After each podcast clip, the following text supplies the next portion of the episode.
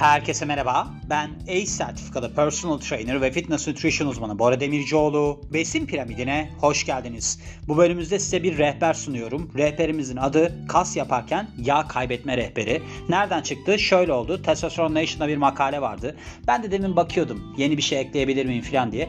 Karşıma çıktı dedim ki tamam ekleyeyim. Katılıyor muyum? Katılmıyorum. Hayatta da aslında steroid falan kullanmıyorsanız kas yaparken yağ kaybedemezsiniz. Hatta Phil Heath vardı geçmişte. Bu Mr. Olympia'da yani geçmişte derken hala da vardı adam yarışmıyor.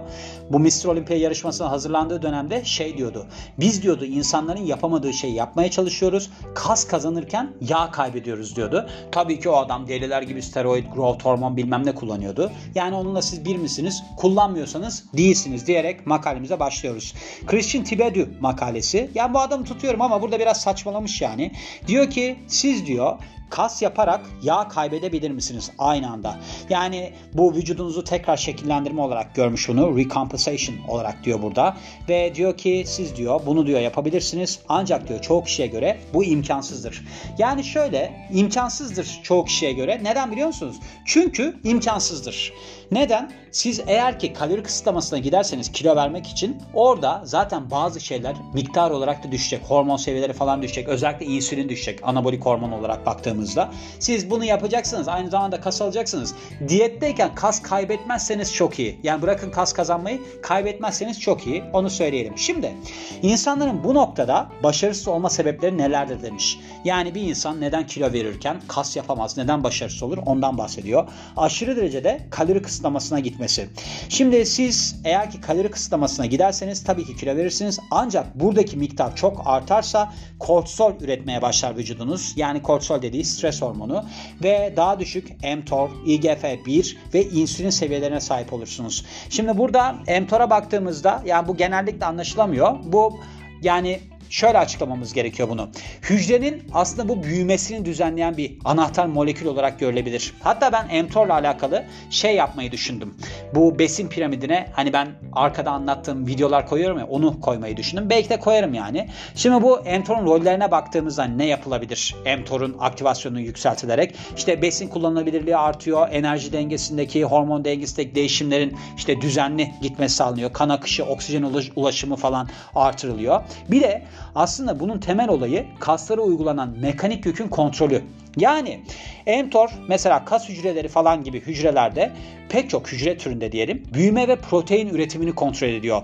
Kas büyümesi var ya hani hipertrofi bu mTOR seviyelerine bağlı. Yani mTOR kas kazanımında rol oynuyor. Onu anlamayabilirsiniz. İnsülin biliyorsunuz anabolik etkisi çok yüksek olan bir şeydir yani. İnsülin özellikle ribozomlara daha fazla protein sentezlemesi emri veriyor. Onun için önemlidir. Yani burada diyor ki siz diyor çok fazla kalori kısıtlamasına giderseniz makul oranlarda gitmezseniz sorun yaşayabilirsiniz. Kas kazanamazsınız diyor. Yani sonra haftanın her günü kalori kısıtlamasında olmak. Bu Arnold Schwarzenegger'ın Vücut Geliştirme Ansiklopedisi diye bir kitabı var.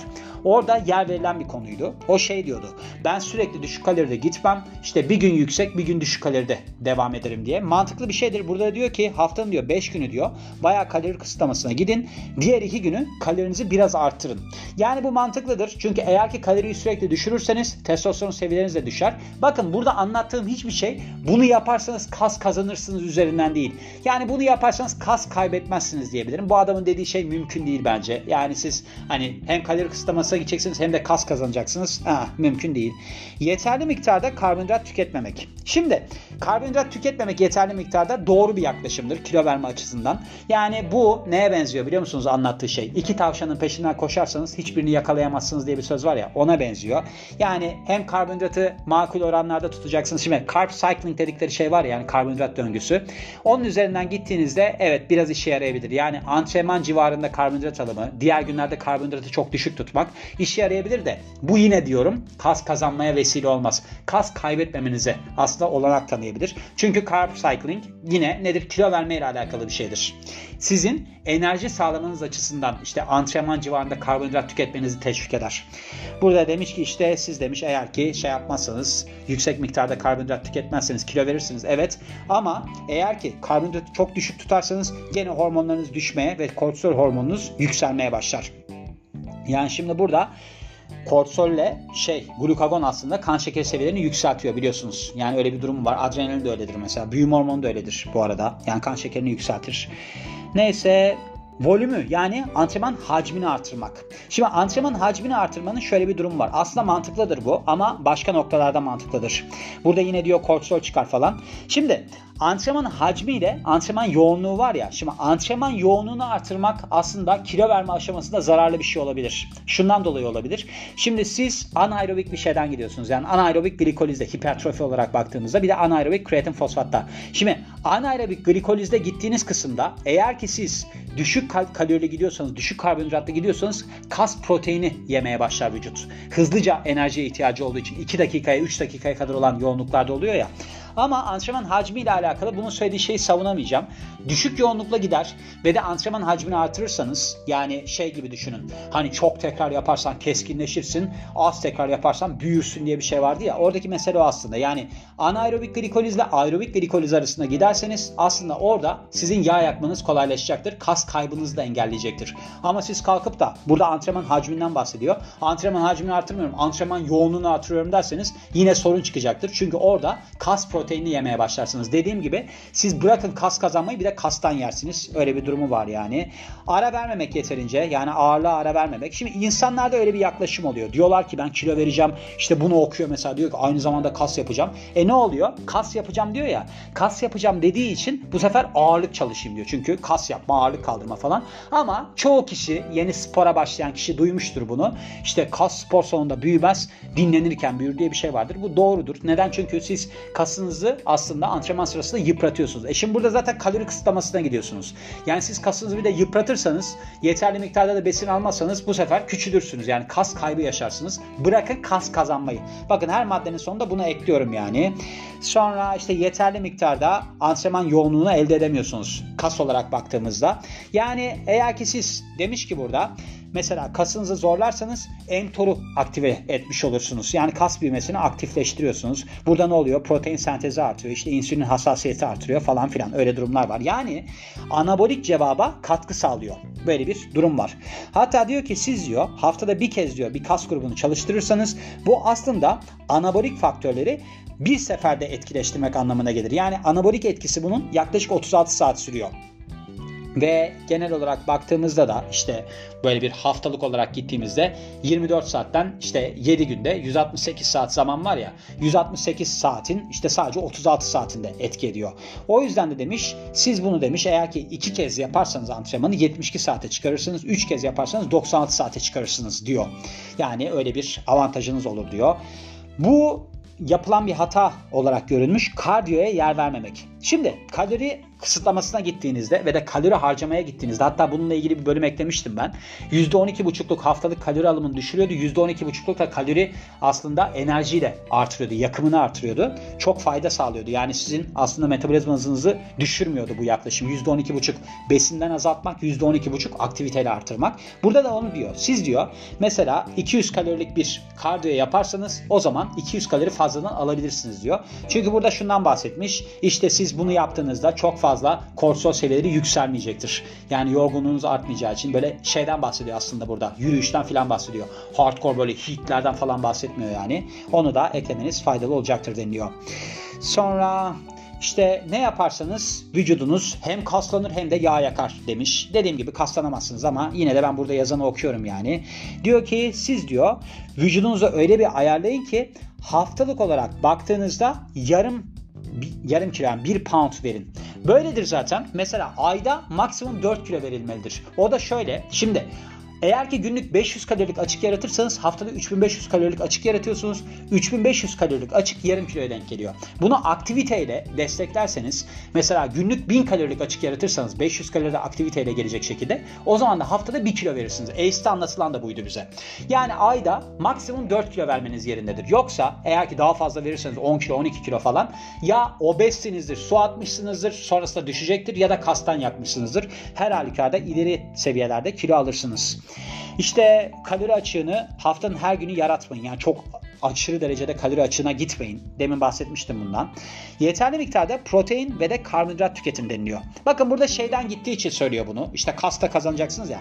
Kas kazanamazsınız. Onu kafanızdan çıkarın yani. Bakın dışarıdan bir şey almıyorsanız, steroid falan almıyorsanız, büyüme hormonu almıyorsanız öyle bir şey yoktur yani. Onun için bunu kafanızdan çıkarın yani. Burada demiş ki siz demiş vücut ağırlığınızın her poundu başına yani kilo olarak baktığımızda 2,5 gram kilo başına protein alın diyor ve kalanı da işte karbonhidrat ve de yağdan gelsin deniliyor. Şöyle demiş. Mesela siz yani günlük olarak almanız gereken olarak baktığımızda 2400 kalori düşük kalori tükettiğiniz günlerde alın. Proteini 250 gram alın günlük olarak. Yani 250 gram protein 1000 kaloriye denk geliyor. 1400 kalori kalıyor düşük karbonhidratta. Yüksek karbon yüksek karbonhidrat diyorum. Yüksek kalorili günlerde de 2800 kalori. Yani toplam olarak baktığımızda 2400 kalori düşük kalori aldığınız gün, 2800 kalori yüksek kalori aldığınız gün olarak. Protein 1000, kalanı da düşük kalorili olduğunda 1400, yüksek kalorili olduğunda 1800 kalori ya. Burada demiş ki siz demiş bunun demiş %70'ini kalanın karbonhidrattan alın. Yani 980 kalorisi düşük olduğu günde karbonhidrattan gelsin. Yani 245 kalorisi karbonhidrattan gelsin demiş. 245 gramı. Biraz kafamız karıştı. Şöyle diyelim ben özet geçeyim yani. Yüksek kalorili olduğunuz günde 315 gram kalori karbonhidrat alın.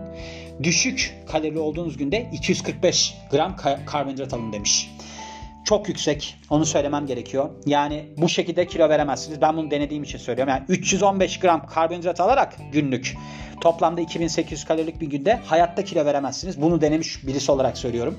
245 gram düşük olduğu günü söylüyor. Onda da veremezsiniz. Bu neden gitmiş biliyor musunuz? Düşük kalori alıyorsunuz öyle buradan devam ediyorsunuz ama öyle olmuyor. Neden? Çünkü glikojen depolarınız dolu kalıyor bu şekilde.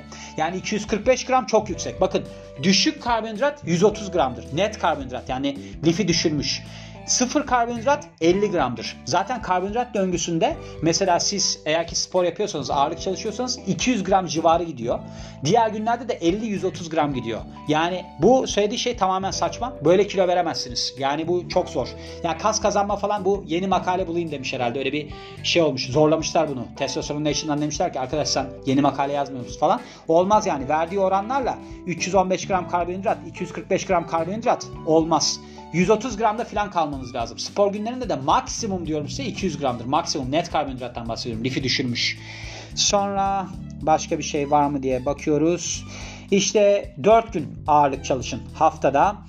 İşte her kas grubunu 2-3 kez çalıştırın demiş haftalık olarak. Böyle bir örnek vermiş mesela hafta olarak baktığımızda pazartesi bütün vücut, çarşamba bütün vücut, cuma bütün vücut. Sonra işte cumartesi işte geri kalmış kas bölümlerini çalıştırın demiş. Sonra başka bir şeyde diyor ki başka bir haftada mesela pazartesi alt vücut, çarşamba üst vücut, cuma alt vücut, cumartesi üst vücut. Öyle bir şey demiş. Ondan sonra başka bir yine alternatif olarak vermiş. Pazartesi quadriceps, push yani itme egzersizleri. İşte şey gibi shoulder press ne bileyim ne derler bench press gibi. Onun haricinde çarşamba günü hamstring işte çekme egzersizleri. Cuma günü quadriceps yine itme ve cumartesi de yine hamstring ve çekme olarak bakmış. Aşırı derecede hacim eklemekten kasın, kaçının demiş. Sonra işte rutininize bir de düşük stres yükleyen kardiyo ekleyin. Yani böyle işte kortisol çok yükseltmeyecek şekilde demiş. Sonra başka bir şey var mı? Başka da bir şey yok. Gördüğünüz gibi böyle bir makale yani. Şimdi burada sonunda da demiş ki işte unutmayın ki bu uzun vadeli bir plandır. Hani siz bayağı bir uğraşmanız gereken bir plan takip edersiniz falan. Buna gerek yok. Neden gerek yok? Siz neden kas kazanırken yağ kaybetmeye çalışıyorsunuz ki? Bulking işte cutting evreleri falan var ya o bulking'i de çok yanlış anlıyor. Hacim evresi adam 20 kilo falan alıyor. Öyle bir şeye de gerek yok. Şimdi pasif stabilite denilen bir kavram var. Yani pasif stabilite nedir? Siz bir ağırlık kaldırdığınızda squat'ta bilmem ne deadlift'te vücudunuzun sadece kasları çekmez yükü. Çevresindeki yağlar, su falan da çeker yükü. Ronnie Coleman'ın en büyük hatalarından bir tanesidir.